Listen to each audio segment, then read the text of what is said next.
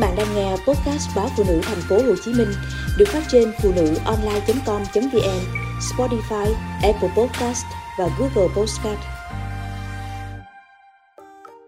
Chợ xã Tây có quán hủ tiếu hơn 60 tuổi. Hủ tiếu sâu cái tồn tại đã hơn 60 năm với nhiều thực khách mối.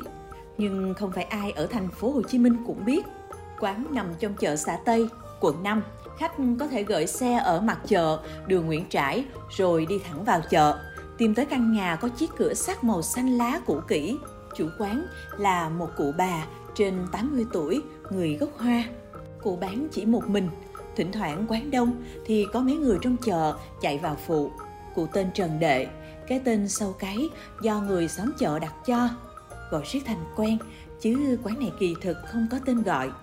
Tuy lớn tuổi, cụ đệ vẫn nói cười hoạt bát và rất kỹ tính.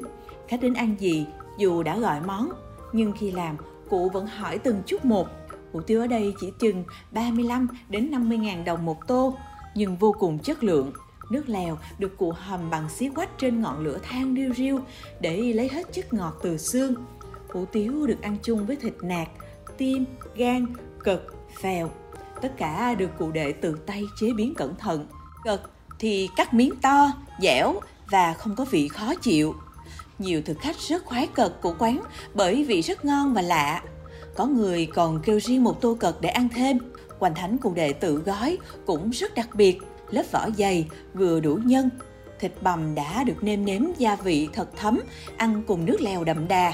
Ngoài ra, thực khách đến quán còn rất thích gặm xí quách Đặc biệt, quán có loại mì tàu cộng lớn, dai dai, sần sật, thấm nước lèo nhiều nên ăn rất đã. Tóp mỡ cũng do chữ quán tự tay chế biến nên giòn giòn, béo béo. Nhiều thực khách mê sâu cái bởi những bài hát quảng theo kiểu nhạc kịch của người Hoa xưa cũ mà cụ đệ vẫn rất hay mở điệu ca tiếng đàn và lời hát the thế vút cao giữa ngôi nhà cũ kỹ dễ khiến người ta hoài niệm về một không gian xưa cũ của người Hoa ở chợ lớn ngày trước. Bán bán chủ yếu vào buổi sáng, tầm 6 giờ sáng trở đi. Hôm nào trễ lắm thì chừng 12 giờ trưa là hết sạch, cụ đệ không bán thêm, bởi với cụ bấy nhiêu là đủ sống. Cụ không rành tiếng Việt nên chỉ giải thích nhanh gọn như vậy. Thỉnh thoảng khách nói nhanh quá, cụ chỉ cười trừ, rồi chậm rãi hỏi lại quán hút khách bởi cái ngon giản dị hơn 60 năm của cụ đệ chính là sự kỹ càng, tuân thủ nguyên tắc, cái gì cũng phải sạch, tô hủ tiếu lúc nào cũng thơm phức mà giá cả lại bình dân giữa thời buổi vật giá leo thang. Nên rất dễ giải thích vì sao khách lại ghiền đến như vậy. Nhưng nếu nói làm cách nào để giữ chân khách đến quán và thành khách ruột thì cụ cũng không biết. Tuy vậy nếu đã một lần đến ăn có lẽ thực khách nào cũng nghiệm ra được chính mùi khói ám vào tô hủ tiếu ám vào cả nước lèo và ám vào cả không gian bàn bạc xưa cũ của quán sâu cấy, chính là những thứ cứ mãi vấn vương trong lòng thực khách.